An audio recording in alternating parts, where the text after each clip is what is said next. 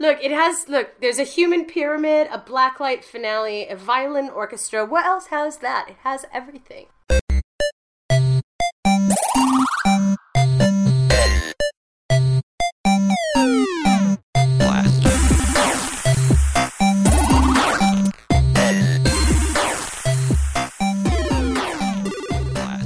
Welcome, everybody, to the Spawn Me podcast. This is your host, Kahlief Adams. This is show 62. I'm joined this week and every week with my dude, my boy, that guy from Chicago, Mr. Handsome himself, Cicero Holmes. How are you doing, sir? The most beautifulest thing in this world is C I C E R O. If there were so many places to throw up, I would have thrown up in all of them after you said that because that was disgusting. Hey, Yucko. You know, Yo. I'm I'm I'm here. I'm here. I'm excited. Um, you know, I'm ready ready to make the magic happen as I am every week. That's true. It's true. You do bring the magic. You are the David Blaine of the show. so that's what you know, happens. exactly. Exactly. I don't know. You, Pick this you can card. make- you could, yeah, I, I still, I still think that that man has sold his soul. Yeah. I'm just oh, gonna I, say. I mean, it's, cl- it's it's definitely clear. He's dope though. Yeah, he is. He, he's amazing. He's Yeah. amazing. Well, you should be that amazing when you sell your soul. And he- uh, tangent, tangent begun. Thank yes, exactly. Welcome to Brookago. Welcome to Chicago. uh, we're also joined this week Yes. with our Minister of No Finance. He is the one. If he, if we were Scrooge McDuck and we jumped into our coffers, there would be nothing. and We hit our heads. Right. But he would be the person to manage all that air. Yep. Shareef Jackson, how are you, sir? I'm good, but I will say that the vault will be full of plenty of Monopoly money. So Oh, okay. uh, you'll be swimming fine, man. It'll be all kind of pink bills and blue bills, and green bills. Well, it would, it You'll would be be, just it would be like we we lived in Europe, you know, in some random country in Europe. So That's true. because their their their money is colorful as shit. Like it always looks fake. Did you hear that they're trying to maybe, maybe, maybe put Harriet Tubman on the twenty dollar bill? Yes, I did hear that. And there's like some, it's like uber craziness because people are like, no, and other people are like, yes, it's it's terrible. It's a weird conversation that's happening. But I'm a like, very I'm, weird one. I'm pro Harriet on the twenty. I think that would be dope. I mean, if if is it going to be Harriet your cat? no, So so Kaz, one of Kaz cats is named Harriet we do have civil rights cats in our house. Yes, we have civil- Harriet yeah. Tubman and Rosa Parks and Uh, Rosa. so they they, they are Um, both running around here somewhere. Hopefully, not making too much noise while we record. Right. If, Um, if if it is going to be Harriet Tubman, though, um, I want to see Harriet Tubman with a shotgun. That's the picture that I want. That's what you want. Just, Yes. just like aim directly out at the person holding the bill. I'll kill you Yes. dead before I let you go back to the slave owners. Um, you know, one of the things that Harriet Harriet Tubman said um, was that she freed a thousand slaves, and she could have freed a thousand more if they didn't realize that they were slaves.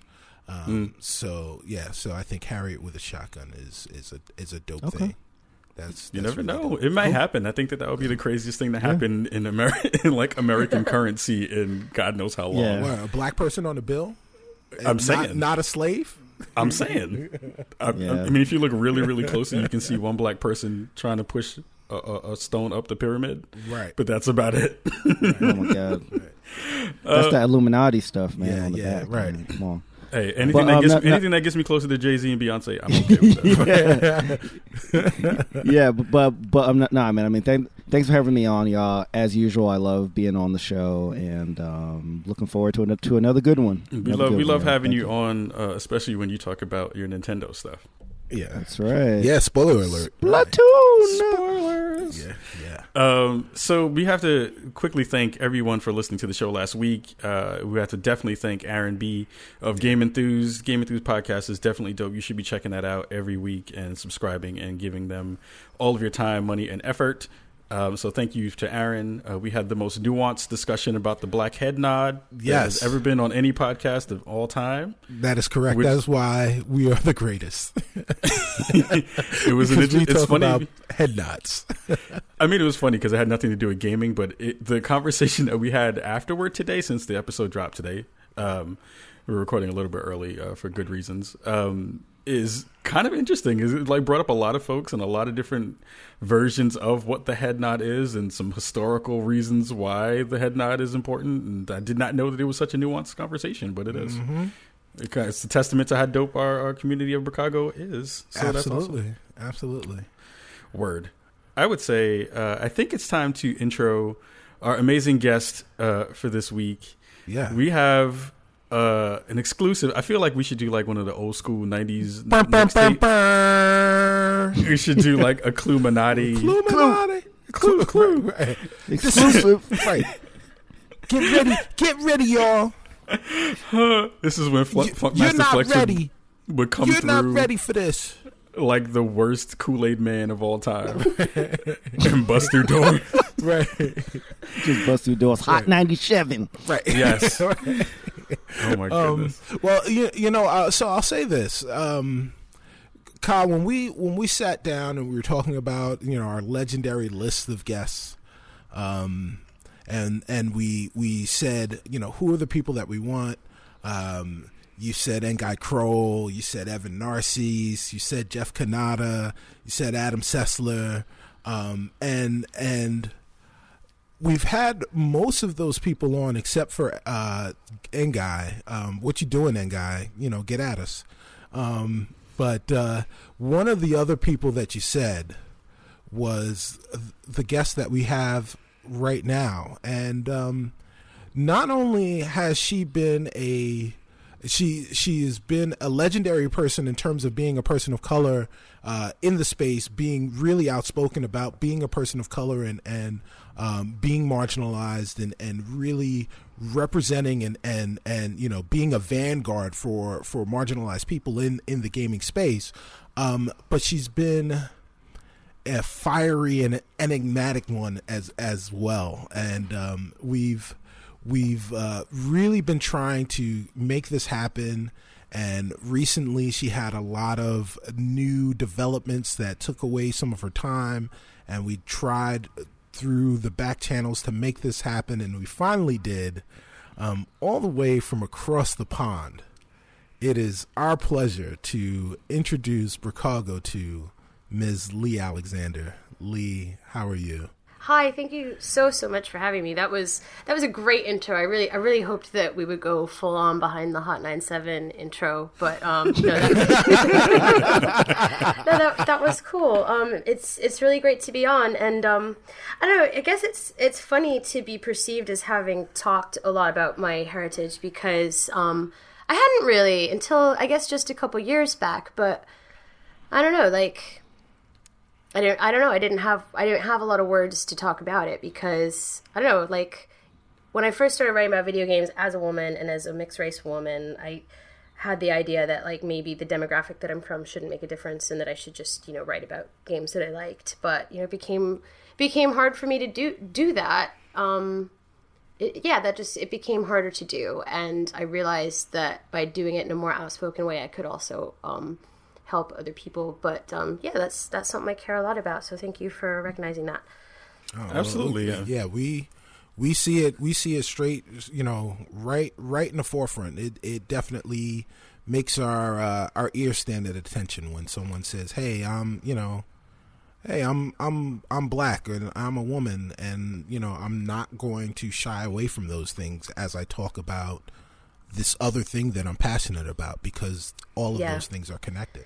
Absolutely, and like you know, I didn't. You know where I grew up. Like I've never, I've never said that um, I'm black. Be- I mean, my sister's very dark, but I've always passed for you know like white or for mixed. Where I go, people, I, I get the like, what are you? And like, but where? but even in even in New York, people are like, where are you from? And I'm like, I'm American. Like, yeah, but, but where are you from? Like, what are Right. you? You know. So I, I've gotten that. My sister got um, like negative racial treatment where we where we grew up, um, just because she's colored. She, her coloration is a little different from mine.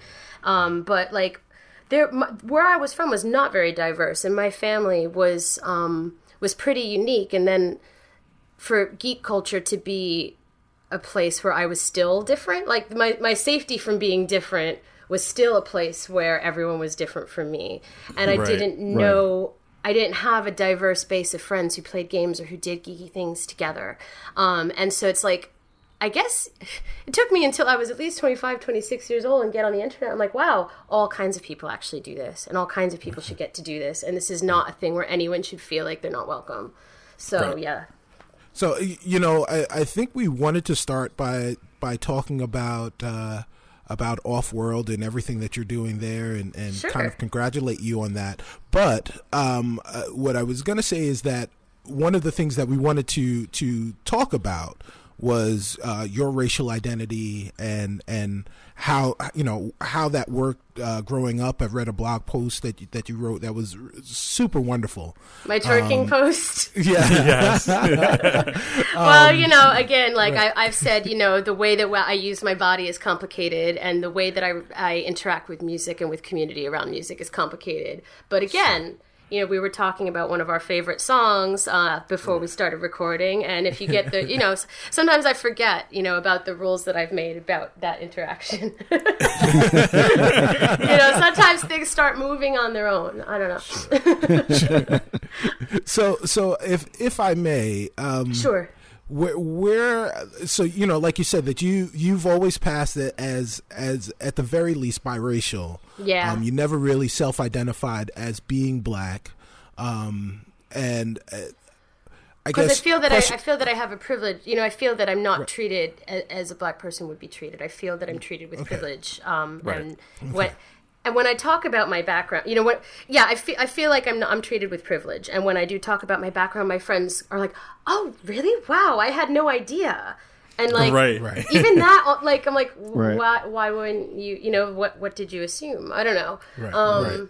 so for me i almost have i have a different problem in that i don't get to participate i've never had the opportunity to participate in any aspect of blackness in america but i am there's a barrier that excludes me from whiteness as well. Um, so it's been weird.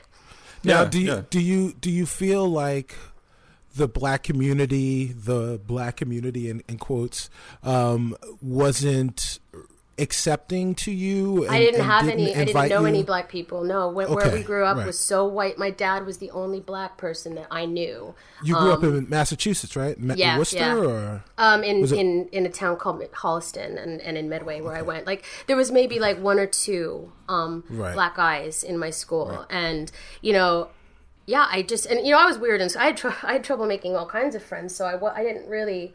I didn't have the resources or the ability to reach out and, and you know so and by the time I was older and living in New York and when I was surrounded by people of all different backgrounds you know like now I have friends from all backgrounds and everything but it took it took me I think a long time to have um, any access to other experiences besides the like homogenous white suburban one. You know what I mean? Which I guess is I think is probably pretty common in America. And then yeah, like you know, I I now that I developed friends with all kinds of backgrounds, there's a way that you know privileged people are taught that you know we might right, rightfully so taught that we have to um, recognize and understand black experience in certain ways and that we can't be appropriative or make assumptions and you know i didn't get any kind of clues or tools from my father or from my family about you know what i was or what experiences i did and didn't have a right to so it wasn't a question of people not welcoming me it was you know me wanting to make sure that I'm, as an adult now, learning to access my heritage, but doing it in a way that is respectful of experiences that were not mine. Does that make sense? No, it totally makes sense. Yeah. Yeah, absolutely so makes it's like- sense, and it was beautifully said too. Thank you. Like my father was, so my father actually, it's an interesting story. I don't know if you read my piece, um, you might have learned a little bit about him. That he was a technology journalist, um, the same as me.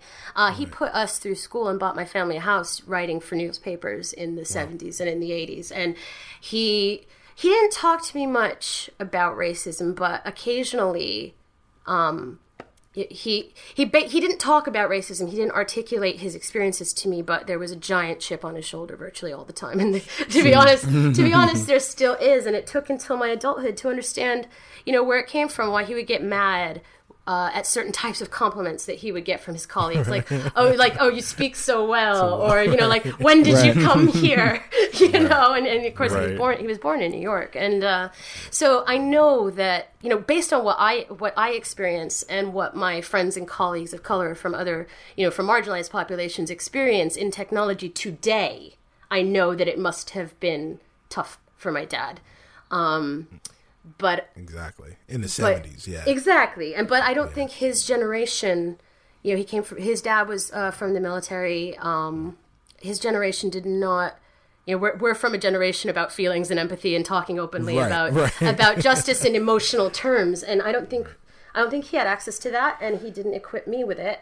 And I honestly, I, I think I had a lot of confusion um, for my whole life mm-hmm. about who I was and where I belonged, and, and, what kind of language I could use and what kind of language I couldn't, and where I belonged, and, and stuff like that. And and I think for in a way, trying to become in you know in whichever way I can a responsible member of the activist community in my little way in little video games is kind of it's helped me make peace with feeling that um, absence you know throughout my life that absence of race in my life like now mm.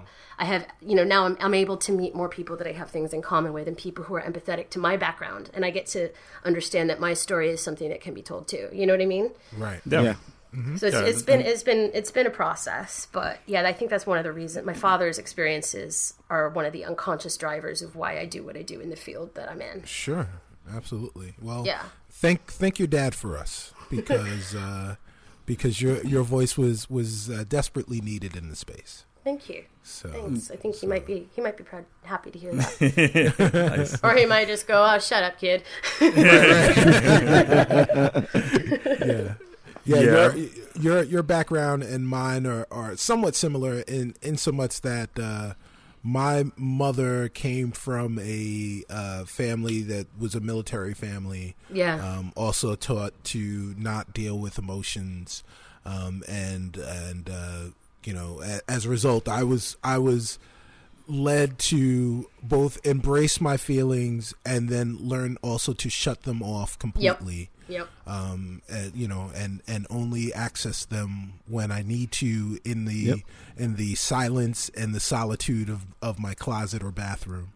Um, and then, I, have, and, I, I want to know what you think of this theory while we're on the subject. I have a theory sure. that a lot people are like, you know, because a lot of people like games. Like more and more people like to play video games than ever. Yeah. But folks like us who are really devoted to it in this way and have a lifelong right. relationship with it, I wonder I, I sometimes believe that games are a coping mechanism not only for alienation but for a very particular kind of alienation and they're ways of controlling the way that systems interact with us hmm. and um, a lot of folks that i get to talk to who are super into games the way that we are have similar backgrounds about not having responsible or healthy um, models for emotion or social issues when they were kids huh. i don't know it helped helped us cope that's totally yeah. a coping mechanism for, for most of the people who I know who exactly fit into that mode. Like I know video games for me, I was raised, you know, my both my parents were on drugs and never really raised me. My grandmother took me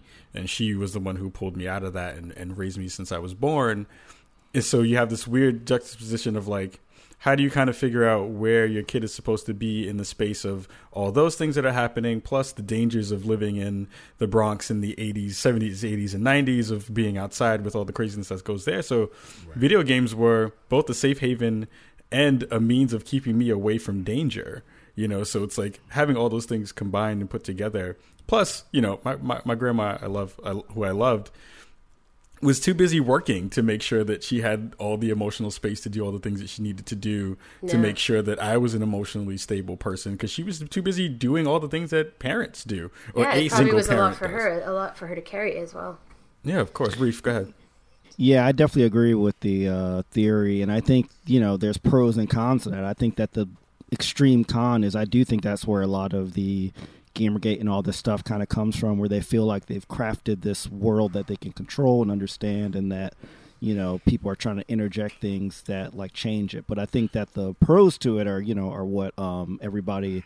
t- talked about now is that you know if if your life is going a certain way, that it does give you this this like space for like creativity for for optimism and to be honest for sometimes just getting out some aggr- some aggression. Oh, sure. Right. Um, and like all that stuff. So um, yeah, yeah, I I'm I'm definitely on board with uh, that theory. Yeah, it seems to be one of those things that if you really dig down and drill down into people's psyches and see why they game, it's one of the most interesting conversations you can actually have. It's one of the ones that you know you say, "Hey, you know, why do you like this particular kind of game?" You know, it makes me feel powerful in the space that I'm in. It makes me mm. feel like I'm, uh, I'm, I'm interacting with things and have con- have control over things that I usually don't have control of in my real life. And it, I think it's the biggest reason why we're so excited for for what you've been doing in the space and for Offworld in general is because it gives a lot of those people who have never had the ability to have a space a room that they can go to, a place that they can hear conversations had that you wouldn't hear in other places. So,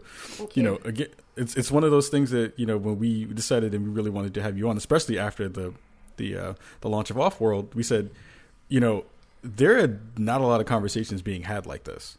You is, is it yeah, I mean, it's the conversations aren't being had in that way. Um, no, I mean, you... there, there there has been a long-standing games criticism blogosphere, um, and there have been marginalized folks doing um, important work. Uh, in games for years. Uh, for several years, there was a site called the Border House, which you know tried yes. in its way to highlight right. um, less populations that are less heard of and stuff. But I mean, for me, I kind of I had the vision of an alternative gaming site that you know treated the fact of our um, alternative experiences as normal so that one of the things that I hope to do on Offworld is not publish people's essays necessarily just about them being black gamers or about them right. being woman gamers or about you know a lot of people um, for a while, I think maybe some people would only be listened to about their alternative experience, whether that was race or disability or gender, if, you know, they put it in a video game article. You know, it's like, but right, right. I'm like, why can't we just have this person talking about the things that they love? Um, and you can't speak from any perspective. You can't possibly have any other perspective than your own. So even if right. you're, yeah, if you're writing from an honest place about something you love, you know, yeah, that's going to be a woman's perspective. That's going to be a black perspective. That's going to be, right. you know, um, any kind of perspectives that aren't usually heard from. And we don't need to, you know, we don't make the have to make the fact of our supposed difference the story because I think the the point is we're not any different. You know what I mean? Like you know what I mean? Like we're yes. not right or you know or we or at least as worthy of a platform as anybody else so sure. it's like yeah. it's tough with um, Offworld now because you know we're small and we're still growing it's laura and i doing most of the work and we're both like cisgender able-bodied white women um, and i'm trying you know to um, find new voices and and diff- different types of backgrounds and and you know without like fulfilling it without like checking off a quota of okay have right. I got this type this month? You know but you know trying to make sure that the dominant that there's no do- one dominant voice on my website and if so that it's not just another like nerdy white dude on the couch with his buddies. You know what I mean? With the same type of storytelling uh, the same type of narrative around games. So yeah I I'm trying to do it in a mainstream and a populist and an accessible way um, and make it something that you know anybody who likes games even so you don't have to have like a real hardcore gaming literacy that anybody who likes games even a little bit can find something for them on my site because that, that's important too. I want I, I don't believe that games should have the type of gate, gatekeeping that they've traditionally had. And that's not just around race and gender and class and stuff, but it's also around, um, you know, you need to be hardcore, you need to have played all the games, you need to keep up and buy everything, which is, is classist right. in its way, you know. But th- there are some cool, beautiful things being made in the browser every day that you can play on your lunch break, even if you're not interested in investing like 40 hours of your week in the gaming universe. And I think that's important for people to know that games are bigger than just the consumer culture around them that games are are something that you can interact with that involves a lot of you know art and harmony and that you know you don't have to subscribe to the labels mm-hmm. of gaming and gamerhood to enjoy playing video games or to enjoy trying and experimenting with things you know yeah. Yeah that that that's definitely something i notice about Offworld, and i'm glad that you mentioned that because i was wondering if it was something that was intentional that when i read the site it really seems like it seems to avoid some of the assumed jargon and vocabulary and if it does it almost always links out in the articles to a deeper um like a discussion. So it won't assume that the reader you know is familiar with you know the different types of things in a game like bloodborne or like something like that. Exactly. Yeah i want you to be able to take something on Offworld and show it to your friend who's not necessarily a gaming fan so that they understand you know why you're interested. You know because a lot of that vocabulary it wasn't chosen by us. It was like gaming is for outsiders and weirdos and creative right. people and you know it that jargon and that high tech gatekeeping was chosen by marketers and advertisers and people who want to sell computers and machines and discs. Right. Like, and I think that I want to do my little part to kind of liberate games from the history of stuff of you know magazine adverts and PR people, you know, and, and, make it just something that doesn't have rules for participation anymore. And and the more that we can um, reduce the friction in that vocabulary, I think the more accessible we can make it. Absolutely. So can can you talk about the genesis of Offworld and and uh, you know how it came to be? What uh, you know, obviously, you know we we kind of know the the the inspiration for it. But you know, how did how did it how did it go from from an actual thought and idea to to uh, you know something material and tangible? Well, Offworld actually um, started, I'm, i have to check the exact year, but it was started by Brandon Boyer a few years back when the very idea of indie gaming um, was new. Um, back in I don't know 2008 2009 probably like when Braid and Fez and all those games started right. you know gathering attention the very idea that a creator could make something outside of the constraints of popular aesthetics in commercial games was new um, and I think Brandon started the Offworld brand in collaboration with Boing Boing back then just to highlight the very idea of independent game making.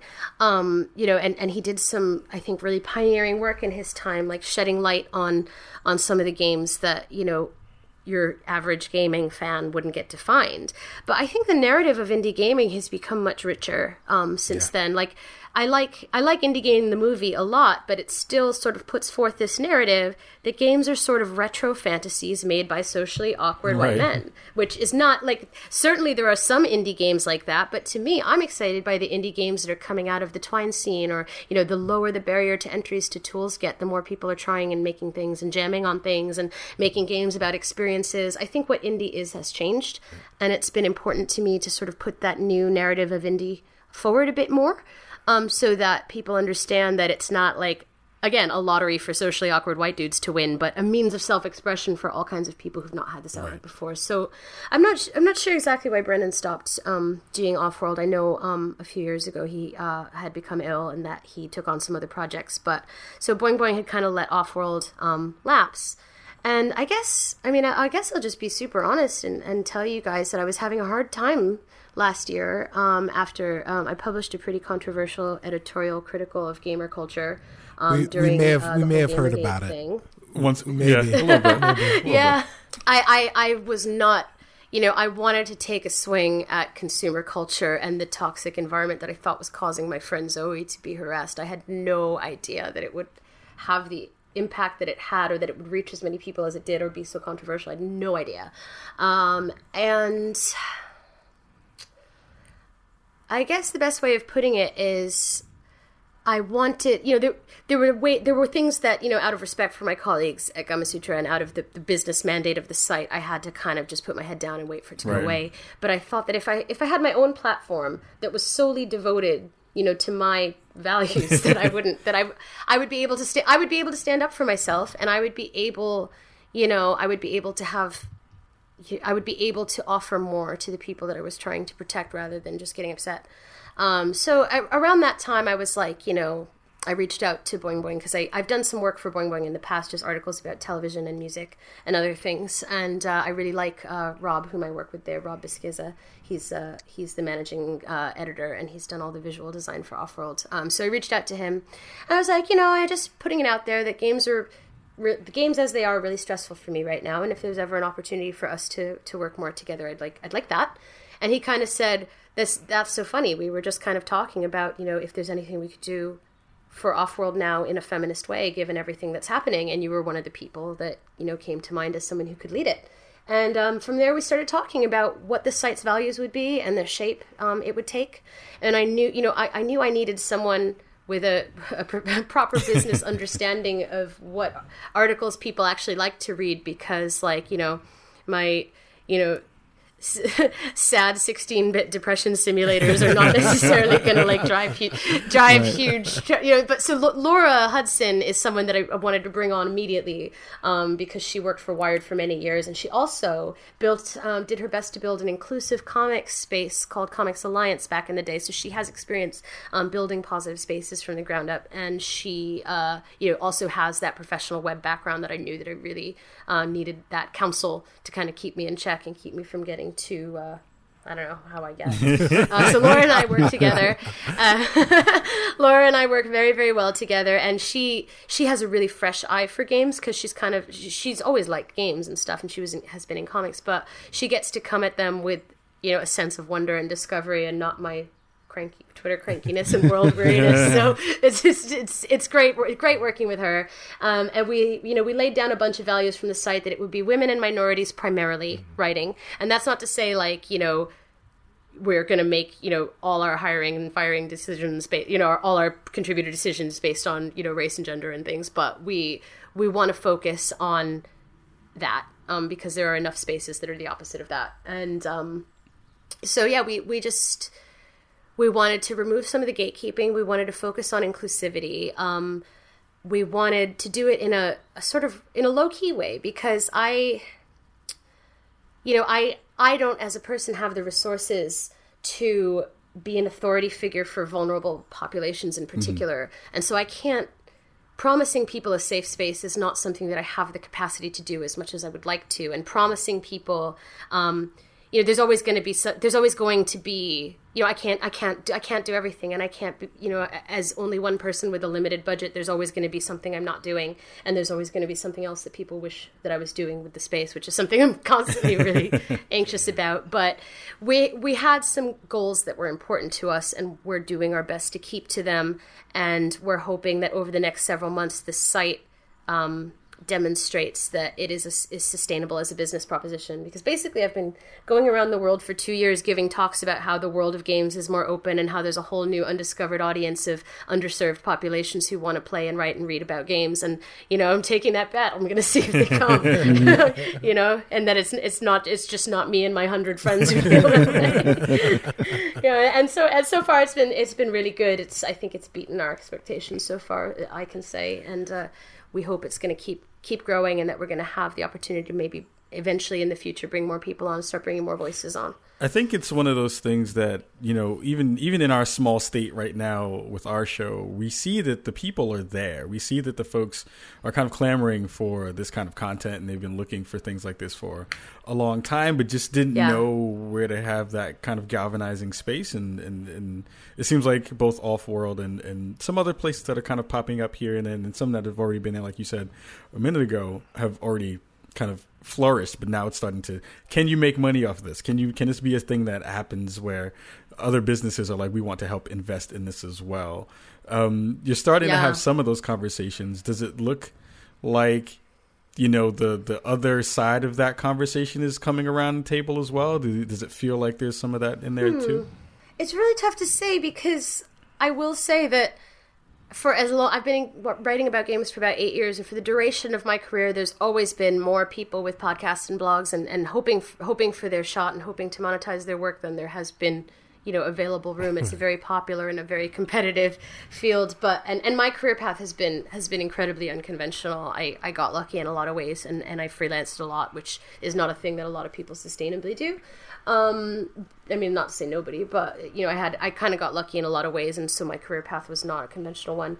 I do think that I mean, if you just look at the statistics on websites today, the most popular stories are ones that are catalyzing these conversations that we want to have in games. Right. You know, so it's not right. just in games. If you if you look at any, everything in comics and films, people want to have these conversations now about breaking barriers yeah. down and about respecting other people more. And it is one of the hottest uh, and most polarizing things going on on the internet right now. So I think that you know the people who do that work in games and who do it well and passionately are, are going to have opportunities of some kind. We have to. You know i hope, I right. hope so I'm, I'm, I'm, take, I'm, taking that bet guys otherwise we are all fucked. Yeah that's true. I mean we you know we, we might be we might be fucked anyway if, if you ever read the comments on any yeah, stuff well, like that. you know I, so well. I, I made the mistake of uh, listening to a youtube video that kind of lambasted you and and oh and goodness. I and I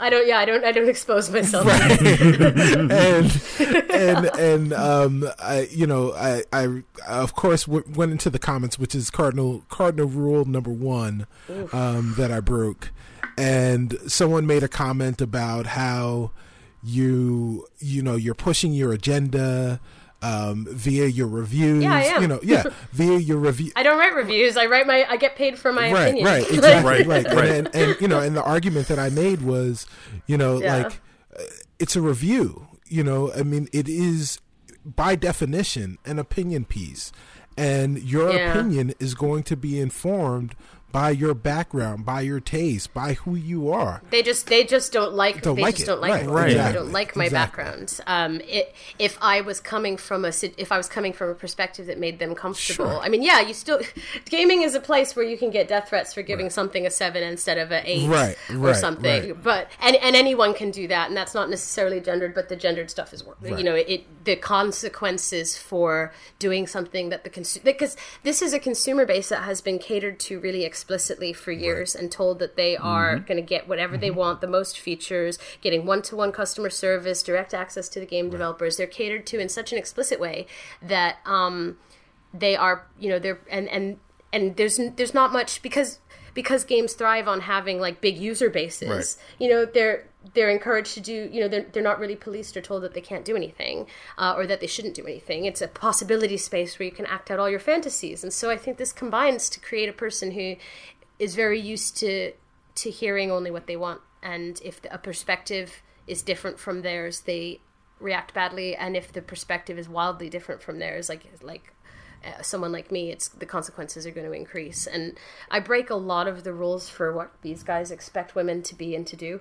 Um, and uh, I and I couldn't I couldn't obey the rules if I tried. Um, I'm just not that kind of person. I have a lot of qualities that uh, you know people don't really like for women to have a lot. So yeah, I don't know. Um, I I was honestly yeah I was I was kind of like worried about you guys. Like I saw you were tweeting about having me on, and you asked if people had questions for me. I'm like, oh god, are they going to show up and bother these guys? No. I was like, uh, I like I, I wanted to retweet it, and I'm like, no, it's like waving a flag in front of the bull. They, they they would have just like crapped this. Well, first, well, first, let me just say So- that we were one of the first crews out there to say, you know, all this is bullshit. All these GamerGate dudes are whack and stupid and ridiculous and stupid. And we got our we got our share of, of whatever. But you know what? Honestly, we have an agenda too. Right. That's the reason our show is here. Unabashedly. Yeah, we Thank yeah, you. uh, we Thank we don't you. ever go anywhere not being able to say, yeah, we're here for a very specific reason. If you can't deal with that, I'm sorry. You got to deal bad. with that. Right. Yeah, and it's like you know, and it's like yes, I have an agenda, but you know, if if you have a problem with my agenda, there's plenty of other sites that are going to have a different point of view. You know, like it, it's. It's not that they want to check my ethics; it's that they don't want me to have a right to speak Exactly. at Right. all. You know, I I heard like and and like you know over the past year and a half, I've absolutely just stopped following it because it's a beneath my attention right. and it just not. I can't change how they feel. Right, Um, and I found, but someone told me that they started an encyclopedia, a new encyclopedia dramatica of all the games journalists, Yeah. of which I have the most ethical breaches of any of them. Good job. The most Wow. ethical breaches. Congratulations. Yeah, Strive to be number one. exactly. I will. Yeah, like uh, I don't even know what that means Right, so here's- in context. It means you're a doing the quick right thing. thing. yeah, it means you're doing exactly the right thing. So here's a quick thing, and this is one of the reasons why I love I love you and I love your work, is because we share a lot of the same kind of. It feels like political angst in that way, where it's like. Yeah. And I and I have to read it because it's it comes from your, your FAQ on your on your site and it made me it made me want to to, to, to hug hug the world. But it was like my adult, my adult life in games and internet culture frequently involves brutal brutal gendered language over video games. And if you want someone uh, who feels sorry for you because your family grew up with a Super Nintendo, don't ask me. Says the fact that you That's exactly what I yes said. You got it exactly Oh, no, I'm reading it. I'm reading it verbatim. He reads. He reads very well. Oh, Yeah. oh! I thought I'm- I, I thought that was just coming off the top of your Oh head. no, it's totally coming from the top of my head. Now, Don't now- give now him too much just got it. credit. So- Yeah, please. I- I do I do my research. Shut up. it says the fact you got a Game Boy for Christmas and liked it so much and stopped being anything else doesn't entitle you to a revolution. Your fandom is not your identity. Your uh, uh, is not your identity. Your fandom is not your race. If you think it is, then you're in our way. And your work is, and, and the work I do specifically exists to dispossess you of your sense of relevance. Oh, I love I read it. that. I, read that. I mean, I, I didn't actually. In hindsight, I didn't realize it was so hard. no, but here's the thing. It's Here's- awesome. Here's the, here's the thing, and this and this is the reason why I wanted to bring that that particular thing up, and I'm glad you talked about the the the gamers are over, gamers are dead kind of conversation because people take that as being I never said dead. By the No, way, you I didn't. I have to say I never said you that- didn't. You said over. That's that's correct. Thank you for the correction. Yeah. He Is- wasn't reading that. I wasn't reading that. That, actually, there were, t- the, there were the funny thing was there were two men before me who wrote basically the same editorial. Right. I never read it. I didn't know about it, and they said dead. Right. And I'm the one who gets all the shit. for Yes. Well, that's Yes, which because is- which- which is that's true. because they were ethical, and you are completely unethical. It completely. Completely. Here, here, here's here's the point to all that was Yeah. Sorry. no no no no no because because we're we were all about to be like motherfuckers anyway Right, right. um, it is is I think that we do live in this space now where people are not allowed to tell truth, and if you're if you speak the truth, people will talk to you in a way that makes you feel like you're the bad guy for some Sure. reason, or all these other people come out of all the periphery to say, "Why are you saying these things?" and, and, and being terse about it, and being and, and being short with people when you say these things. And I think that's a part of the beauty of what you're doing and and your and your agenda is you don't have to give bullshit a platform.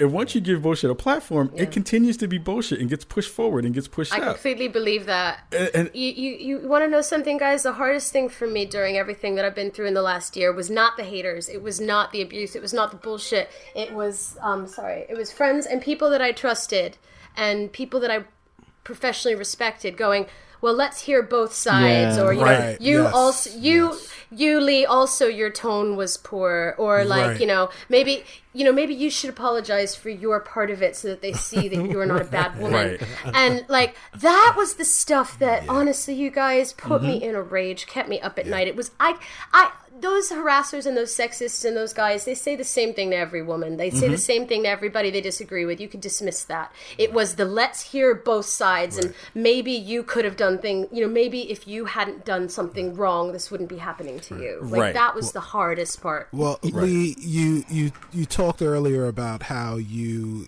didn't necessarily uh, acknowledge or recognize the black experience, um, but that right there is the black experience. Yeah.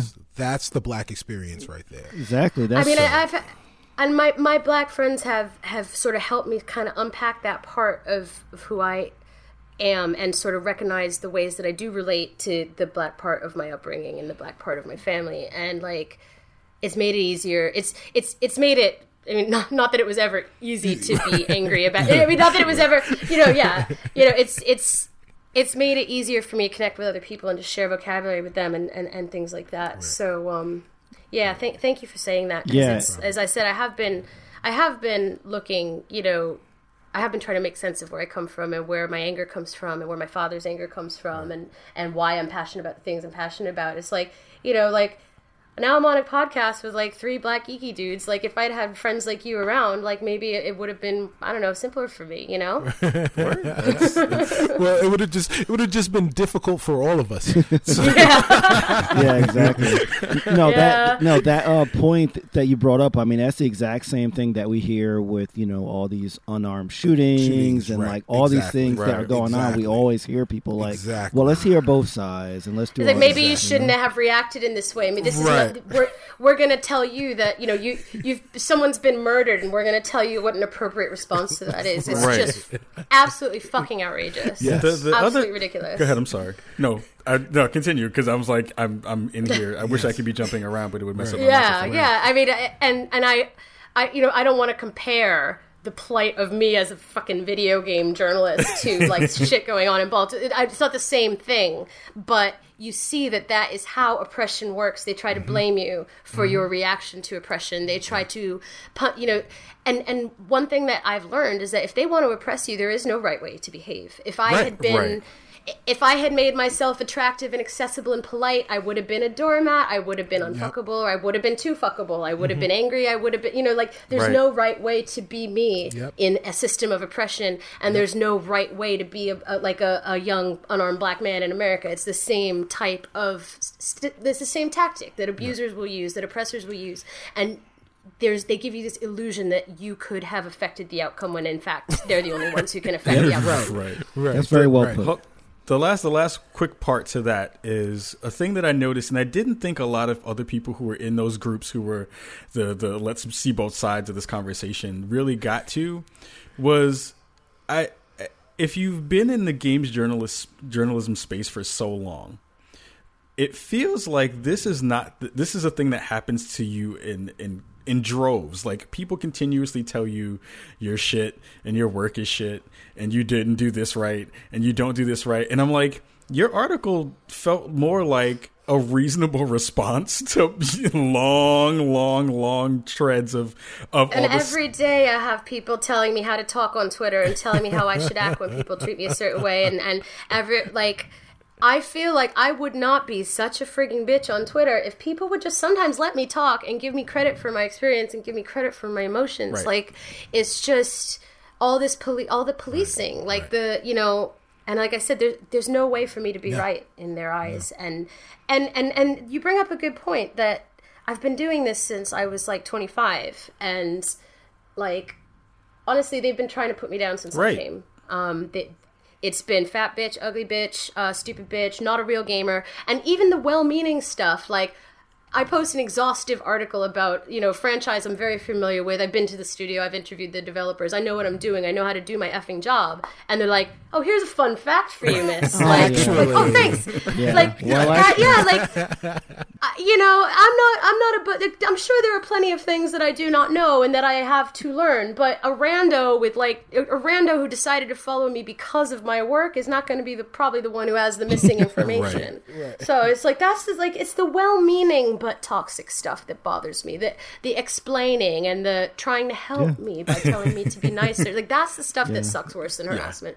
And and they've been trying, like I told you, they've been trying to put me down since I came. My personality was never right, or you know, like oh no, like I was drunk at E3. Guess what? Everybody's Everybody's drunk drunk at at E3. E3. Like, have you ever have you ever been to a video games conference? All the guys drink like three times as much as me, but I'm drunk once, and I'll hear about it for the rest of my life. The rules have always been different for right. me, and this is just a banner for them to unite under that gives a name to the ways that they've always treated me and the ways that they've always treated other marginalized creators in our space and other women and other people of color. Like it's just another name for the bullshit beliefs that they've always had. Word. Sorry, I feel like No, I'm getting No, No. no, no, please. This is it's it's, people it's need to hear nice. It's nice to be on the other end of that because usually it's me Yeah, usually it's this going the fuck off. So All right, I- okay. I love I, it. and you guys, had, you guys had an agenda for this. We're supposed to talk about video games. I'm sorry for No, that's no, th- no, but that's Thank a part. for That's a part of the conversation, right? It's the Yeah. reason. It's the reason that you know we all one. This space is here for Right. for us and for you and for for people to to, to talk about this because that was the thing that I, I pulled away from a lot of the, the the GamerGate stuff was. It never felt like the people who were being targeted were ever looked upon as being human beings. And they were never mm-hmm. allowed to have emotions. They were never allowed to, to be frustrated about their job, to, to, to, to be able to have conversations about, you know, they got infiltrated into the into the group that they made on Google just because like Oh, exactly. Like I just, I just, I just lied my way into my career, and like I'm not professional. I'm like, son, you go to GDC and you try to write four talks in one day. You tell me I'm not fucking professional. that shit like, is hard. You know, like, that shit is hard. It's not easy. It's not. i'm sorry. Like I'm not bragging on myself, mm-hmm. but No, it's no, I, I don't. I don't. I don't think there's anything wrong with like tooting your own horn. Um, and I definitely don't think that there's, you know, don't feel bad about kind of talking about all this stuff because like we're still limited in the aspect that you know we definitely talk about like diversity on the show, but like we're still men, right? So we can't right. Yeah. even even even though we try to be aware of you know patriarchy and the way that you know things affect women d- differently, we still can't add the perspective that like uh, you do. So we definitely appreciate it. Well, it's a constant process of awareness. Like, I don't think any of this is ever asking for, you know, I, I hear some of the pushback being like, oh, we, we have to walk on eggshells, and if you say one wrong thing, you're being, you're going to get censored. And that's, it's not what it's about. It's not about being perfect. It's about being curious about developing your framework for caring for other people better. And we're all, all of us always learning about all of these experiences that are not our own. And so it's like, it all it, it's about the act of talking and listening and being together it's not about being perfect or having the right perspective or accounting for everyone you know you can't possibly Right, and and if most people who are really paying attention to you, if they're really either fans or people who are really, uh, really wanting for you to do better in the space, they'll look at the body of your work. They'll look at the things that you've said and Yeah. take you in the totality of who you are as a as a person as much as you can in the social media space. So, you know, and I've been working hard to grow up as much as I can over the years and to do better and and to uh, to realize and notice the things that people want from me and expect of me and try to meet that a little better. I'm trying. Hey, my, my first tweets were shitty as hell. I talked so much shit. So don't worry. We're all we're all working ourselves through it. Yeah. We're all working ourselves through I it. know it's it's so weird. Like especially it's too suddenly dealing with visibility. You know, you you go from just being another person with a social media account to being in public, and it's like you don't you know you don't you just don't expect that. You just don't expect it, and so it's like even like my uh, my old articles. Sometimes I look back and I'm like, oh, that's such an idiotic perspective. like why why did I was like, who let you publish this? Why did you think you were smart about this? Um, but yeah, everyone. I think everyone is constantly growing, and it's just about listening and forgiving and, and learning, and not so much about you know having to have all the right perspectives on the, on one show. You know totally, I mean? totally. I think I think the thing that helps folks grow is being able to take a minute and, and, and let themselves calm down, let themselves relax, listen to some music like we're about to do right now. We're gonna jump into our music break. Uh, this is episode 62 of the Spawn on Me podcast. We are rocking with Leigh Alexander. Holy shit, this is dope. You know. Uh, we're gonna come back after this. We'll be right back. Check it out.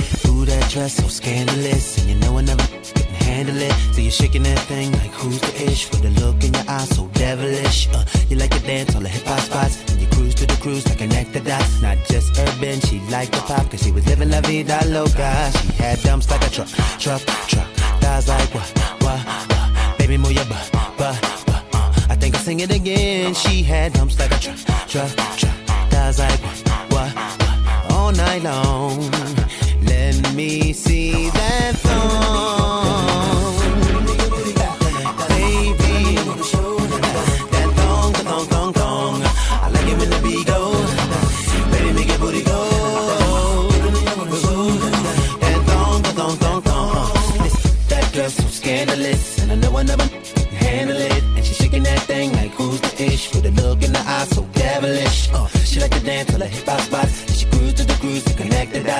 Just urban, she liked the pop cause she was living la vida loca. She had dumps like a truck.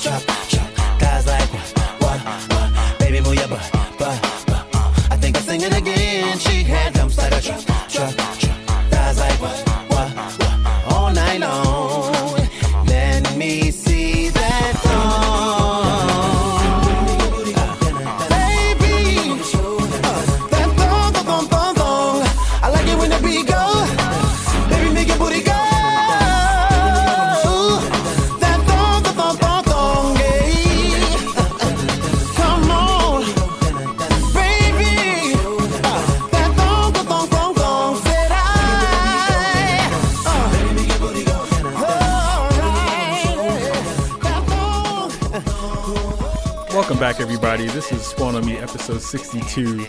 Uh, the joint that you just heard is a special request from from across the pond. Uh, uh, one of our favorite songs, one of those summertime jams that you remember you, you went out and cut all your hair off and, and spray painted your scalp silver. Wait, I'm being accused of requesting this. No, I, no, this was Cicero. Cicero requested. Oh, this. okay, okay. Uh, yeah, you know, because because I request dope music. yes, you do. I I have I have great musical taste. Yeah, you do. I, I think it's the best, Uh, actually. but it Vote just one for Cicero. See, there it is. Look at that. Look at that. Look at that. the the song is called the Thong Song from from our friend Sisqo from the, from the best album known to pop music culture forever. you can't even you can't even say that without laughing. This is this is Because you know why? Because the video was playing in my head. look. It has look. There's a human pyramid, a blacklight finale, a violin Yeah. orchestra. Yes. What else has that? It has Yeah. everything. It Oh it does have goodness. everything. I'm sorry, it's my favorite song. Yes. The- Big the bass drops in the for all of beach. On the beach.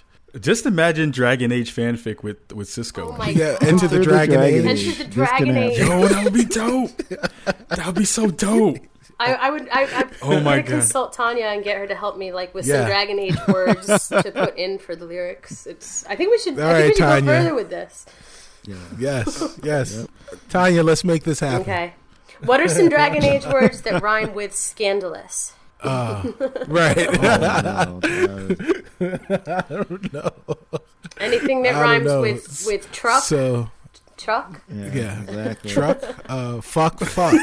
no, That is what you do in that game. Yes, that's true. Yep. That's true. Exactly. There's all the Ooh, things my rolled horns are fabulous. I don't even know where to go from here. How do you how do you wrangle a show after you just had that happen? I think we can go by uh, saying shout out to uh, Tanya DePass from I Need Diverse Games. Hi, Tanya. Uh, she's awesome. You're the dopeness, Tanya. We we, we always have you in in mind and in our thoughts Right. per this Right. conversation. We so. we talk to we talk to you every day. We'll actually be talking to you again really soon. That's uh Word. uh uh foreshadowing as, as that's what that's what the pros call that. Dun, dun, dun. Y- y- y- y- yeah, and and I'll I'll I'll be on some panels with her at uh, WisCon. oh, um, nice. In a That's few right. weekends. I totally uh, forgot so- all about That's that. right. That's awesome. That's right. Oh, you know what? Before we before we jump into anything else, um, I want to shout out uh, our Minister of No Finance, Shareef Jackson, on his latest hashtag Gaming Looks Good video. Um, so, uh, do you want to talk about what it is? And Yeah, sure. So it's um yeah, so Gaming Looks Good is a YouTube series I do um, on diversity in gaming. Um, and the latest one was on Mortal Kombat 10 um, because it was surprisingly good in terms of its depictions of uh, women and uh, people of color and women of color. I was actually very surprised, especially since Mortal Kombat 9 was hard and terrible in like every sense of the word. Um, but this game, they actually, you know, they actually put some time into the uh, the uh, plot, which you don't expect for from a from a fighting game. I, I think fighting games have Um, great plots. Everyone wants a thing, and they're all going to fight for it. there. I'm fighting for the thing. Yeah, Yes, so, so, so like that's definitely true in the Street Fighter type of world, but in Mortal Kombat they created this whole convoluted thing over years, and uh, yeah, I was I was just very impressed that like you know like they have a black woman in the game, Jacqui Briggs, who's in a interracial like relationship with with like a Asian dude in the game, and it's actually handled quite well. The dialogue is is like good. Like the women aren't just boobs and like g strings like they were in the other game. So yeah, so uh, definitely check it out at uh, gaminglooksgood.com. Um, check that out. And the and the next one uh, will be on Spl- on the Splatoon That's right. beta that I. Oh, nice! I'm excited to hear what your, your thoughts are about that. and See see what's going on with Yes. that. Um, So ch- ch- check out some squids. good good segue into something. I don't know what that is. Okay. Word. So so normally normally what happens is um, when we get to this part of the show, Kaz says something super lame, and I get hype, and I say something. But today, you know, we're switching everything all the way up. Now it's my turn, and it's uh, you know I'm going to say Leigh, you're all the way across the pond. What do you think we should do now? I think we should break it down. Break it down. Yeah.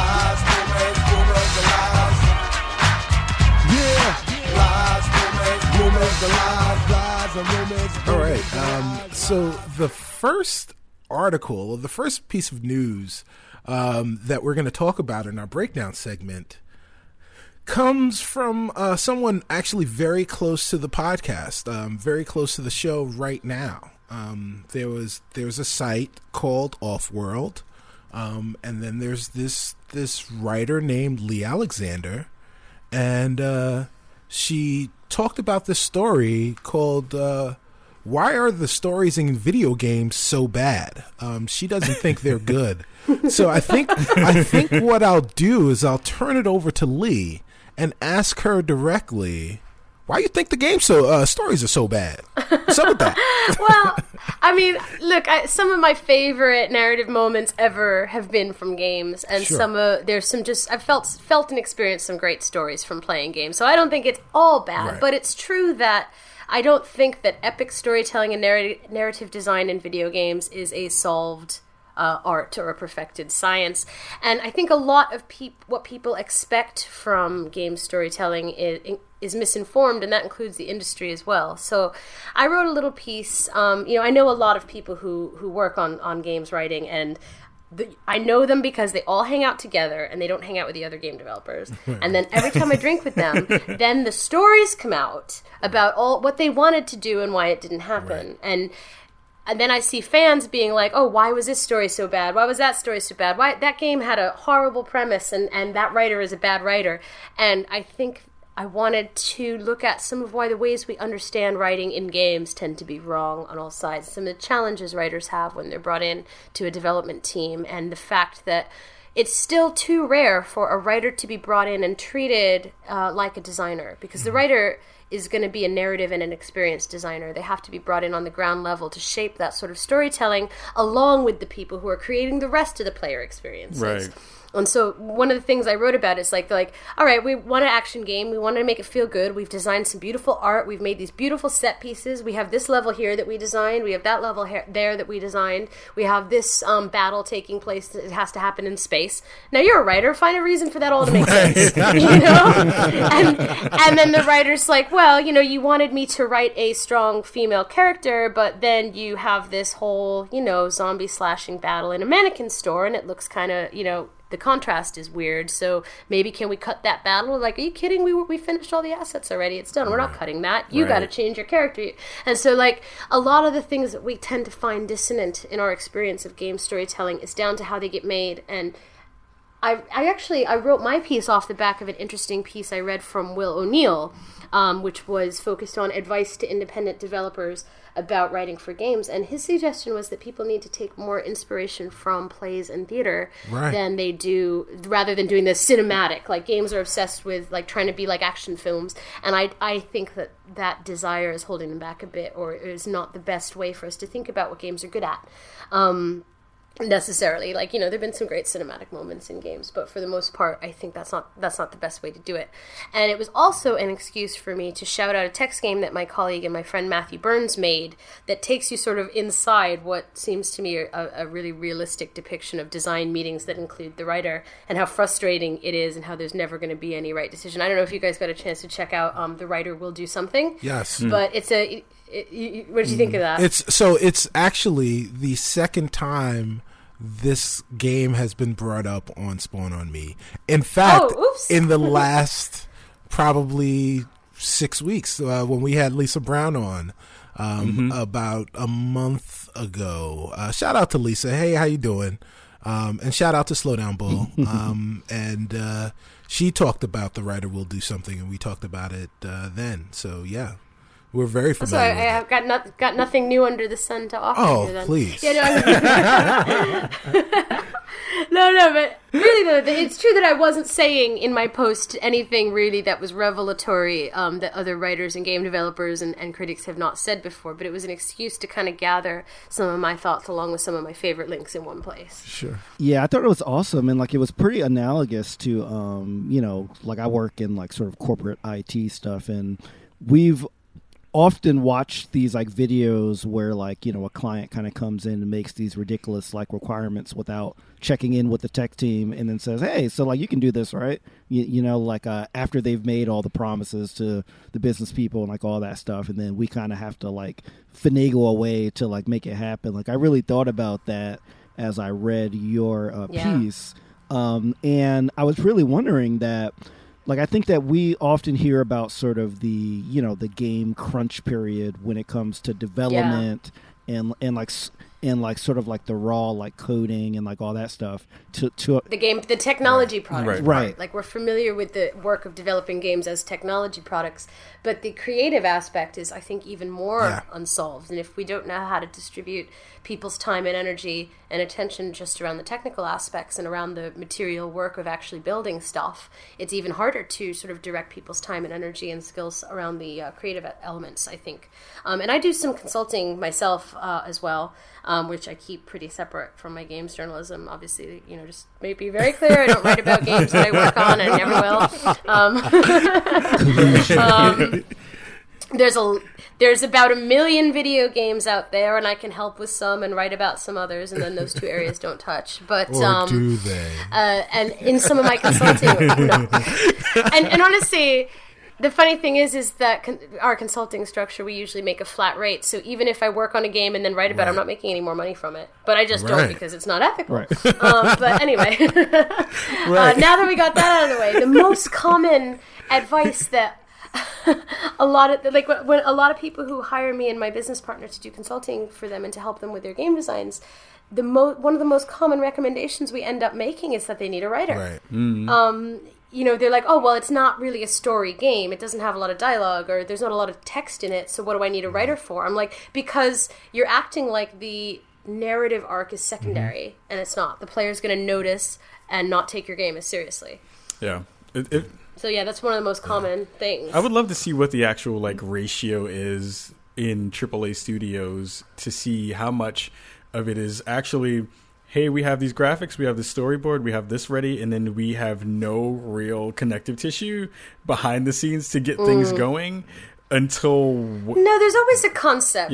Yeah. there's always a concept. They need like a unifying pitch to do it. But yeah, yeah. Um, it it would just be curious to be a fly on those walls and see how much and where where they kind of drop Yeah. themselves in during the process. Yeah. So Gotcha. I've got I've got uh, some friends that are writers um, for a gaming company that I won't name, but let's just say that their software is ubiquitous, and um, and that was disgusting and terrible. that- terrible, terrible that- faux pun. I thought that was actually I thought that was very, very really elegant. It was just the look Thank on his face when he very did it. That was the thing that made me mad.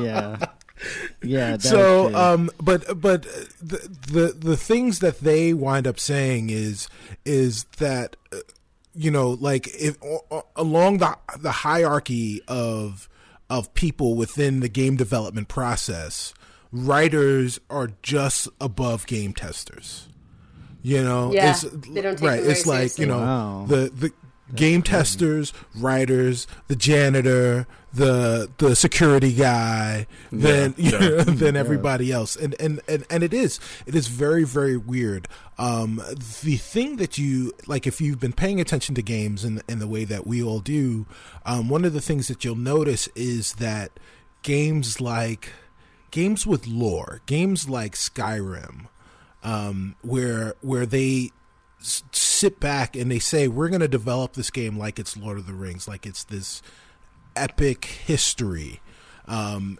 where Yeah. they they spend the time before the game is made developing rules for the lore and for the the the the, the world itself allows them to really build a narrative even once they you know even as the tools start to develop and yeah.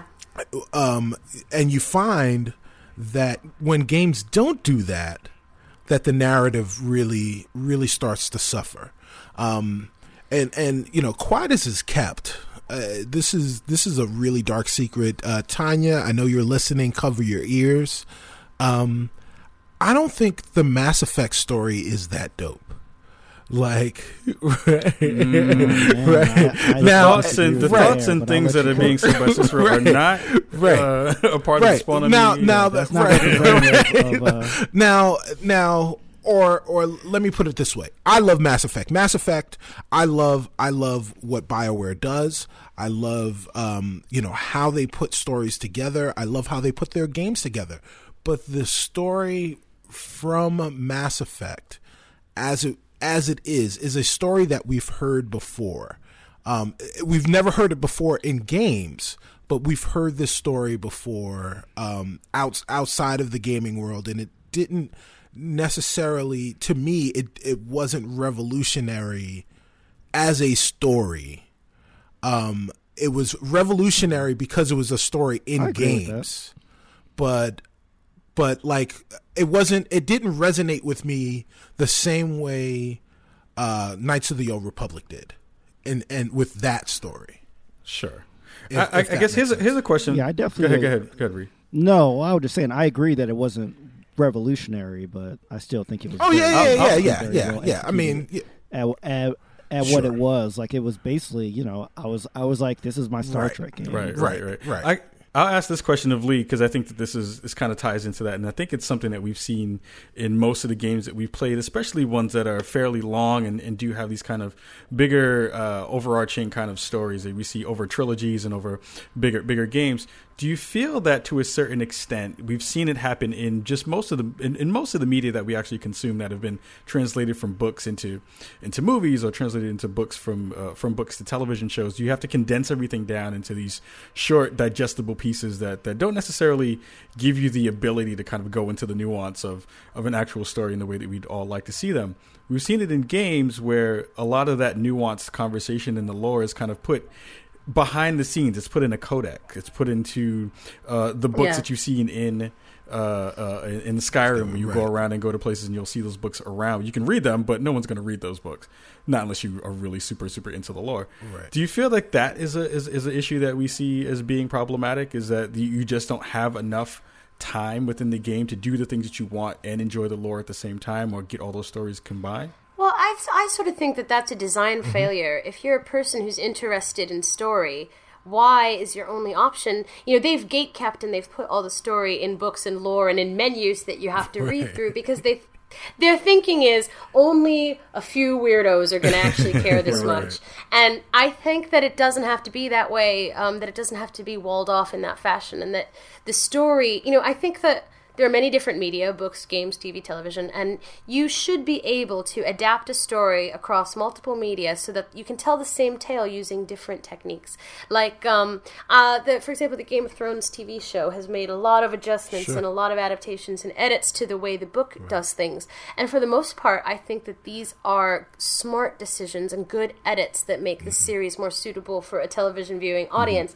And i think that there should be ways of taking like you say the mass effect story is actually pretty classic you know not i'm going to abstain from saying whether i think it's good but um, it is a classic um, you know it's a classic space opera and these have been success stories like this have been successfully told in other media and i think it's not necessarily the best way of adapting those tropes and those themes and the events that people expect because it's it's at odds with what people want a game to be which is action and decisions and romance and and um I, I think there's got to be a way to offer the player a chance to experience the sense of being in an epic space opera with their crew members and with their friends and with the world in the balance and not make them have to go inside a whole bunch of menus and read a lot of tiny text to know that. Games are wonderful. Games are like, you know, for example, if you look at architecture, you know, good architects build a building so that when you walk into the space, you immediately know where you have to go for what your needs Right. are. And games have the ability to architect to guide us in an architectural sense as well. And and hmm. spaces can tell stories just by being there without words and without you know having to open a menu. Like a lot of game like that's one of the things you know which you know not not the most perfect game in the world but one of the things that for example bioshock was good at is that there was a story in everything that you Right. looked at the narrative was in the Right. environment and um you know, I didn't have to. I didn't walk into Bioshock and then a menu pops up where I have to go and read like this city was underwater and then everybody went crazy and here's what you know. Like, I mean, and and you know, uh, granted they they went and did a lot through those audio diaries, which I didn't really like, but um, there, I think there were better ways for Mass Effect to tell Mass Effect story. Yeah. Yes. really really quickly better story since since two of the stories that you've written written about in the past month or so uh, kind of touch on that better story symphony of the night or silent hill 2 Oh, Silent Hill 2. I'm not even playing. this is why we're cool Yeah, that is a cool story, and it's well told, and you're inhabiting the sentiment and the disgust of that story in Silent Hill 2. You, I, you gotta, gotta stop me because I'm going to go on all day about this, but your answer is Silent Hill 2.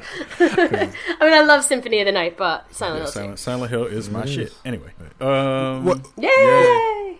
Will Will we ever get to the point where we have screenplay writers for video games in the way that there are screenplay writers um, for for you know for cinema you know for movies where the writer comes in first, drafts a story, and then it's everyone else's job to you know populate that world and and make that make that a reality for the gamer. I don't know how they're going to solve the. Pro- I, I, I say no. I don't know how they're going to solve this problem on bigger teams, but I think the solutions that we're seeing are coming from storytellers that are also designers. Um, like if you look at Stanley Parable, that was really Right. that sto- Yeah. that was done by two guys, and it was in perfect harmony with the way that games are supposed to feel and to work. So I think we're going to have uh, people with good design sensibilities who come up with a premise and then maybe they have a writer help them flesh it out or something like that. Um, but i don't I- I think it's it's got to be closer to the game design process, not more separate from it. It's there can't be a screenplay and then a game. It has to happen at the same Yeah, time. I think that's the reason why everyone was so excited for that Guillermo del Toro game that was supposed to come out when Silent Hills was actually supposed to happen. So, I was not excited for I- it. I was like, what does a Hollywood guy know about telling stories? in I- games? yeah, You know? yeah, yeah, yeah. True, true, and true, and true on that. Um, And now we'll never know. it is gone forever. It's it's it's on an infinite voyage. Uh, speaking speaking of voyages, um, there is a game called Herald uh, that is about a voyage uh, into racial diversity, um, and um, it, it's it's a, a really I actually I was uh, it was brought to my attention via Colin Campbell uh, an article that he penned on, on Polygon so uh, you know thanks to him um, this game is due out uh, via Windows Mac and Linux um, the first part it will be coming out early 2016 these I think it's being kickstarted. yeah it's being yeah? kickstarted yes Yeah. exactly It's on Yeah. Kickstarter. Exactly. Um, so it's coming out of a developer from Europe. Um, I can't think of the name of the company. Wispfire. Wispfire. I can't say things. I must articulate and enunciate really well. Wispfire. Use your words. Yes. Um, and and so the the the thing that's unique about this story is you play as a brown protagonist. Um, this person is of mixed race and he is on a boat with everyone else. It is a is a point and click adventure game, um, much in a very uh, kind of telltale tell, telltale style, uh, where you have to make decisions. Where the story itself doesn't necessarily change at the end, but um, the the the choices that you make will determine how the rest of the characters interact with you and perceive you while you're on the, while you're on the voyage. Uh, Leigh, I know that you've you've actually had some some uh, hands on with the demo. What'd you think of it? Yeah, I've seen a little bit.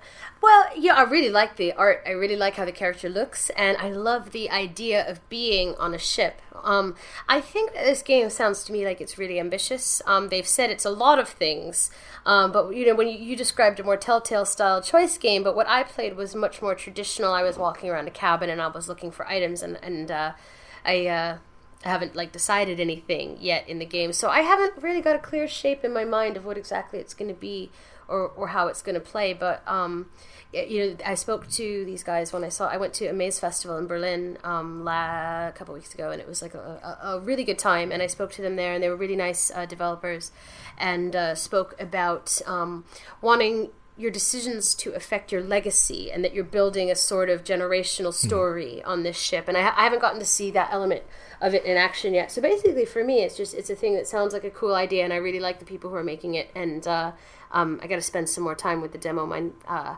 this isn't indicative of, of the future of the game but because this always happens but my demo had some uh, technical glitches so i'm just waiting to uh, waiting to sort that out um, so that i can dive back into it. Um, but yeah, no, it sounds like it's going to be nifty, but uh, also ambitious, and uh, I'm not sure exactly what it's going to be like to play. Right. Yeah, Okay. I'm just I'm just jealous of the the main character's hair. He has like the most amazing. Yeah, yeah, remember. I wish It's I great. wish I had the like slicked back Superman curl. I've never Right. had that, so I, I want. I'm jealous. Yeah. I'll, I'll lend you some of mine. Word. I have plenty. I'm like I'm Sans hair. It was a long story, a long torrid, a long torrid tale of, of, of baldness at the age of twenty something. Torrid tale Which would be a dope point and click. Yes. Think about the that. torrent- Yeah, that would That would be a dope point and click. Anyway, You should make a Twine game about I'm it. thinking about that it. Twine is easy to make. yeah. Um, so one of the things that uh, these developers are they're uh, they're from the Netherlands, so they're Dutch. Um, they one of the things that they're doing they're they're all the devs are white but they're doing something correct um, they're dealing with um, race and you know they're they're dealing with race right up right in the forefront and what they've done is they've interviewed lots of people that have emigrated to the Netherlands from other places from the Middle East from you know from northern Africa what have you and have asked them about their experiences assimilating and acculturating to the Dutch society and and how that you know the difficulties that they've had with doing that and have um, actually applied that to the game.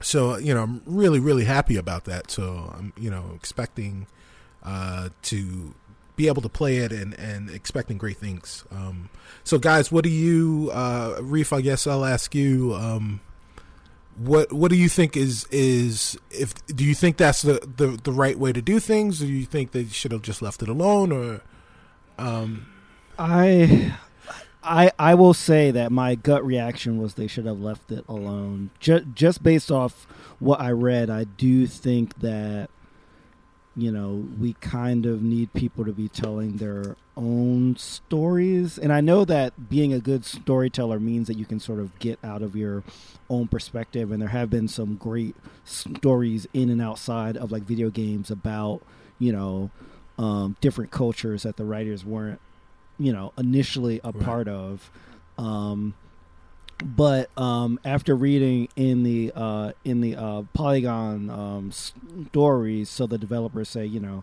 like uh, we we are both gay so we have some little experience of being in a minority group um and we wanted to make a game about what it's like to be a part of a minority and what it's like to be excluded.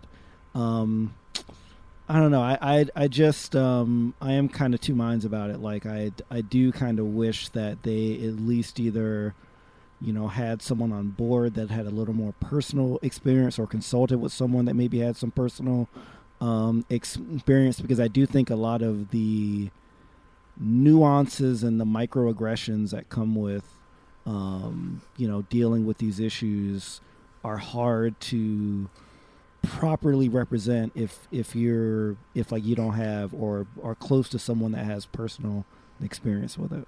Yeah, it's going to be one of those things that once the the full game comes out and we all have a chance to kind of run through it, we'll be able to, you know, pick and choose and see what parts of it they got right and what parts they got wrong, and then be able to kind of relay that through both, you know, our, our writings and our and our and our talkings uh, to the folks that would like we may either would want to kind of share that game with or say nay on on on those games coming out, but.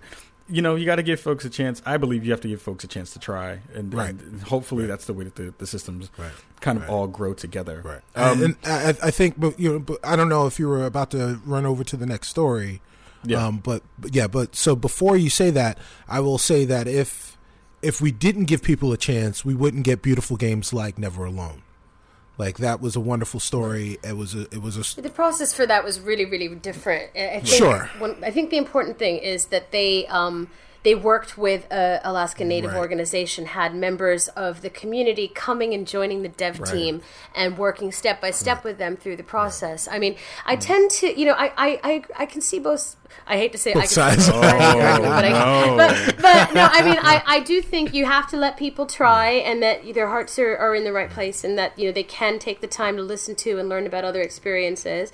But I also think that Shareef has a point in that, um, you know. Why, if, if it's if it's so important for you to tell this story, you don't know one person with this background that you could add to your Right. team.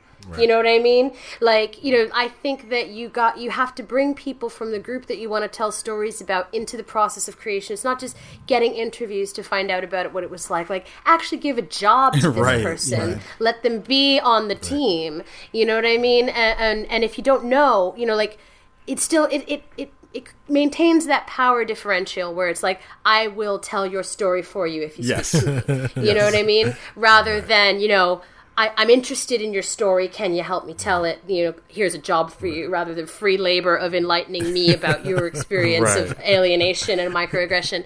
Um, yeah, like so. again, like you know, they they seemed like good people when I met them, and I. I, I, I think it always depends on the situation whether someone is, is able to represent experiences not their own in, in, a, in a fair and respectful way. But I would like to see all these white dudes. I want to tell the story of this population that I'm not a part of. Like, well, why don't you work with work with that population the way that you know the Never Alone team did work closely with them, from what right. I understand. Right. So, you know, get, get and and it's also for the benefit. Of just the important thing is is that the way I understand the business deal around Never Alone being set up, is that the game actually benefits the Alaska Native community financially. Right. Like that, the it it's economic development for them. So it's like you know, that's different than just going and being like, "Can I talk to you about your story so I can make it into a video game that I can?" Right. Whoever. But yeah, I, I, think we should give we give the benefit of the doubt and wait and see. Absolutely, the game's not nearly finished. Absolutely, I, I, agree, and I think whoever trademarks the term "video game gentrification," they will be the winners of all the things. um, so we're going to move on to our, our, our last story, which focuses on our favorite folks, or at least Shareef's favorite folks. I'm starting starting to learn to like them again. But Nintendo, Nintendo, the people who do the things that make me really mad, but then also do the things that make me really happy when I can play their stuff. Uh, there was a good article about um, them, hopefully, possibly, maybe an opinion piece by Brian Crecente saying they should maybe get out of the, uh, the uh, console biz. Uh, and it kind of boils itself down into talking about how the new the new system that they are proposing, the NX, uh, again coming out in a non uh, console uh, release schedule, um, may find themselves in the same predicament that they did when they came in with the Wii U, and how that may also be kind of detrimental to to them and, and, and what they're trying to do.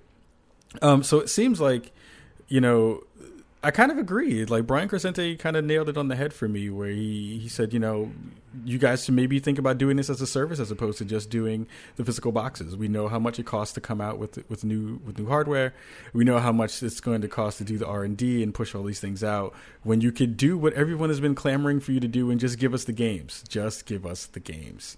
Uh, so I'll, I'll kind of ask and go around the table. Leigh, what do you, what do you think about the the idea of uh, Nintendo just going for more the service route as opposed to the console route? Well, you know, I I gotta say, it sounds like kind of a it sounds like a salient proposition because honestly, if Nintendo's got to get out of the hardware business, eventually everyone is going to have right. to. You know, if you know increasingly our products and services are on networks and on downloads and not you know and are multi-platform, you know, most the games are an interesting transition right now, and we don't know if Nintendo's going to be able to sell another generation of consoles. But you know, we also laughed a lot when they introduced the Wii and the you know and the three. You know, we didn't think anyone would buy a Wii. We were like, who's going to get the wacky Nintendo Fitness device? Right. But they did. So I never count Nintendo out from being able to surprise people with new hardware that they then would want to buy. But um, yeah, Nintendo. I mean, I think all uh, console companies are in a weird position, but Nintendo in particular, in that currently its games are, are, more much its game brands are much more valuable than its hardware, and it is far behind other um, home platforms in terms of uh, its network network products and services because its desire to be family friendly has meant that it's not easy to connect and download and to buy things online the way that it right. is on other platforms. So yeah, I, I don't know. I see the argument, but um, you know, without a crystal ball, I think it remains to be seen. Mm cop out. uh, Sisqo, what do you what do you think? Well, Leigh just said uh, without a crystal ball, um, all you got to do is shout out your boy. Uh, I am Stubby Stan, the great stubnosticator. I have all crystal balls, so I can lend you. All I can right. lend you one. Um, you know, so I, I was dubious after the Wii U came out. I was dubious that Nintendo would even waste the money in investing in a new console. I thought that the the Wii U would be the last actual physical console from from Nintendo. Um, I don't know that the NX will will be uh, a service. Uh, you know, obviously Brian, you know Brian is hypothesizing that and and, and makes a, a, a great point about doing so, and and, and then expands it out uh, to to Microsoft and Sony to say that they should also do the same. And I think that um, for all intents and purposes, that he is correct. I don't think that Nintendo will make theirs a service. I think they will come out with a console, but I am dubious as to whether Sony or Microsoft will come out with a a console um, in the in the way that we understand them now today. Um, maybe they come out with a controller um, with a dongle or or something something to that effect that allows us to to play their games, uh, you know, via via streaming, some type of streaming service, and the only thing that becomes proprietary is the dongle and or the you know the the the controllers that you use for for the systems. Um, but I yeah, I just don't know that Nintendo will be bold enough to come out and say, "Oh yeah, by the way, this NX thing, you just go to you know wherever, um, and and now you have access to it." Um, they are known for being bold, but that's that's that's a leap even a little too far, even for them in my eyes. Reef, what do you? I, I think I'm sorry. You sound right. What, what was that, Leigh? Oh, I was just nodding along. Oh, okay. oh, Leigh was Leigh was saying that I'm right. Look at that. right, I, that sounded that sounded sensible to yes. me. Dubnostications. Yeah. Reef, what do you think? Um, I think that this would be a very tough thing to do for any of the three companies. Um, specifically Nintendo, I think even more so because I think more than the other companies, Nintendo's main franchises have historically been very tied into the hardware sure. that they come out on. Mm-hmm. Like they're, you know, it's often said that their hardware is basically used as a launch, you know, like they develop the software specifically for the like like they make hardware decisions based on the software that they want right. to make for it. Now that has the you know negative effect of screwing over third parties. um, you know, um, but I think that Nintendo because they're I mean obviously it's still expensive to create a console, but in their case, you know, they make money on their consoles. I mean, I know on the Wii U, I think is their first console that they lose money on each purchase, but they make it off of one right. game, right? So they're basically still making money on their consoles. I think Microsoft and Sony, this um, this idea would be a little more suitable to them since it takes them such a long time to recoup that investment, but they're also huge multi conglomerate electronics companies that I think like to sell boxes and right. products. Right. Like that's kind of like what they are outside of the gaming b- business. And because like Nintendo is really only games. I mean, I know they have like a right. Well, they're a toy company stuff now. Um, yeah. Um, yeah. I I think because they have the least investment in you know, sort of the hardware. Like they typically don't go for you know the cutting edge specs. Um, I think they can keep making consoles, um, and I think it would probably be smart of them to keep making hmm. consoles. What I do think um, should happen is, you know, and a lot of people have t- touched on this, is sort of like a hybridization between their portable and home console um, environments. I do think that if they had something where like you did have a box and it could be you know a small streaming box or like whatever that connected to your TV had the you know updated hardware to do the upscaling to like a 1080 and that kind of stuff but also be able to integrate that in with their um, with their portable systems to be able to take games on the go um, that would be kind of a service but it wouldn't be a service that's like completely getting rid of of the hardware in general. Um, so I do think that they do need to focus on you know on like making their stuff uh, uh, available on more things, which they are with the DeNA stuff and mobile games and all that.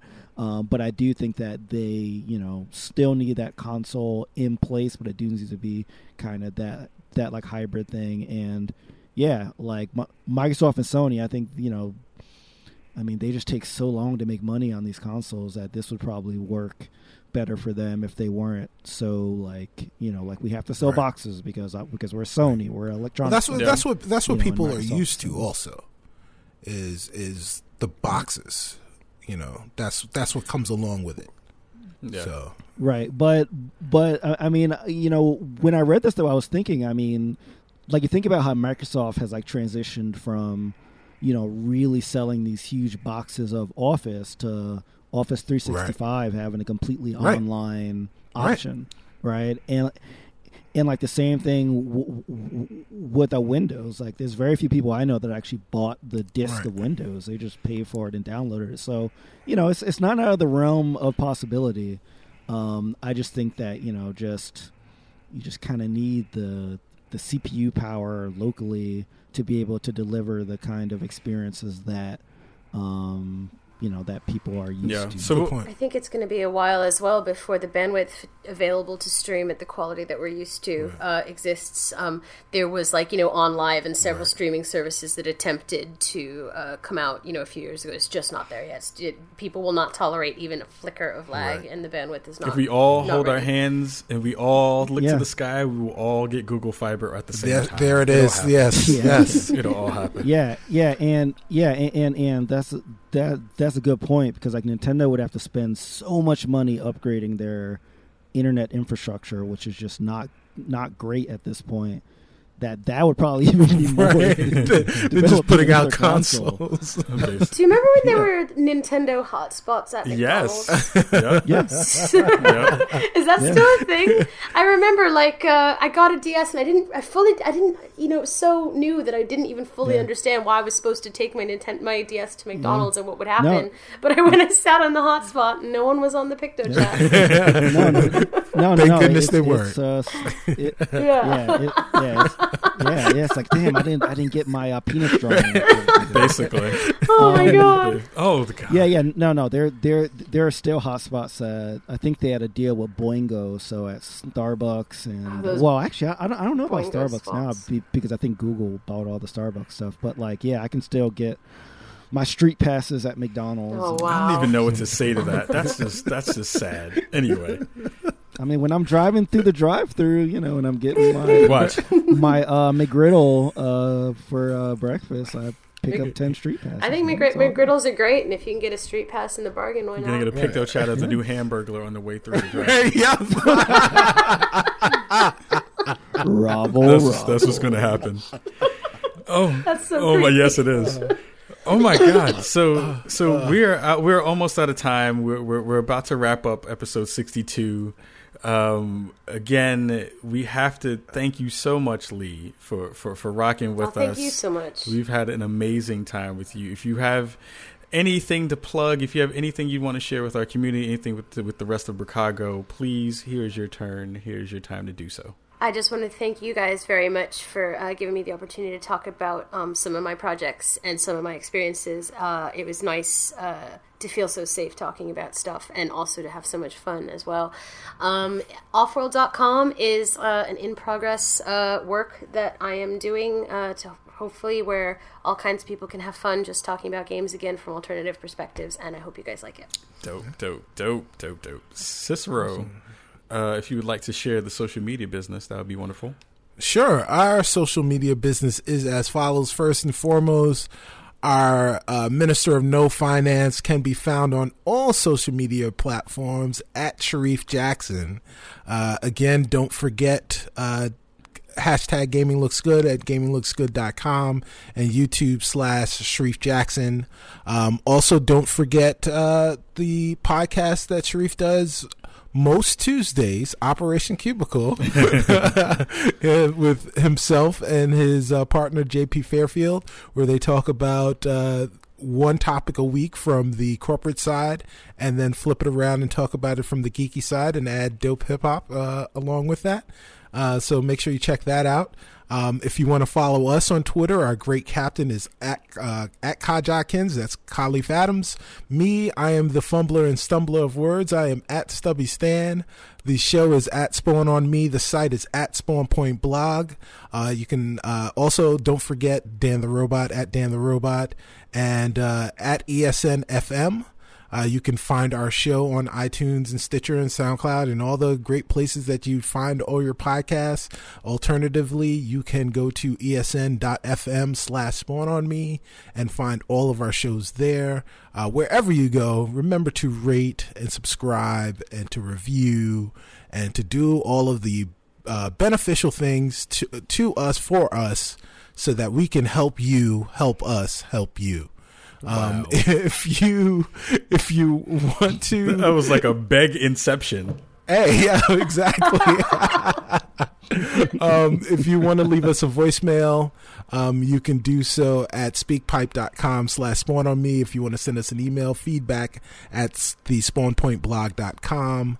and uh, buy our merch at redbubble.com slash shops i think it is slash spawn hyphen on hyphen me Sweet baby Jesus. That's a lot Yeah, of stuff. We yeah, have, lot we have all the social media. You can always find us. stuff. Right. um, right. I just want to say really quickly before we let you go, Leigh. I was at GDC this year.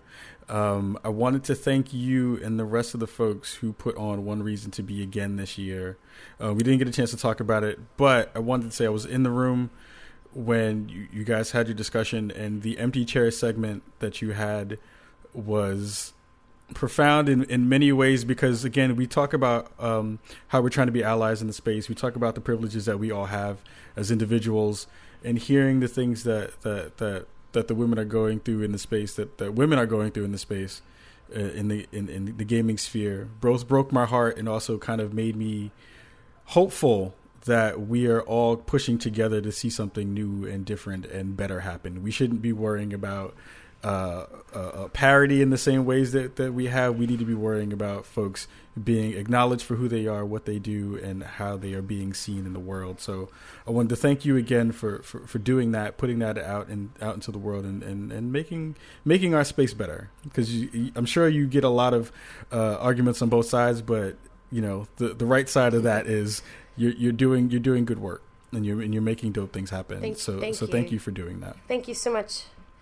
Thank you for saying that. Um, yeah, the panel is really important to us, and I have to acknowledge um, Brenda Romero, uh, who's my co-organizer. It was her um, idea to put on the empty chair uh, portion, and uh, we gathered some uh, perspectives from women in uh, in a private group. And uh, yeah, I'm glad that she was able to do that, and, and I'm glad so many people were receptive.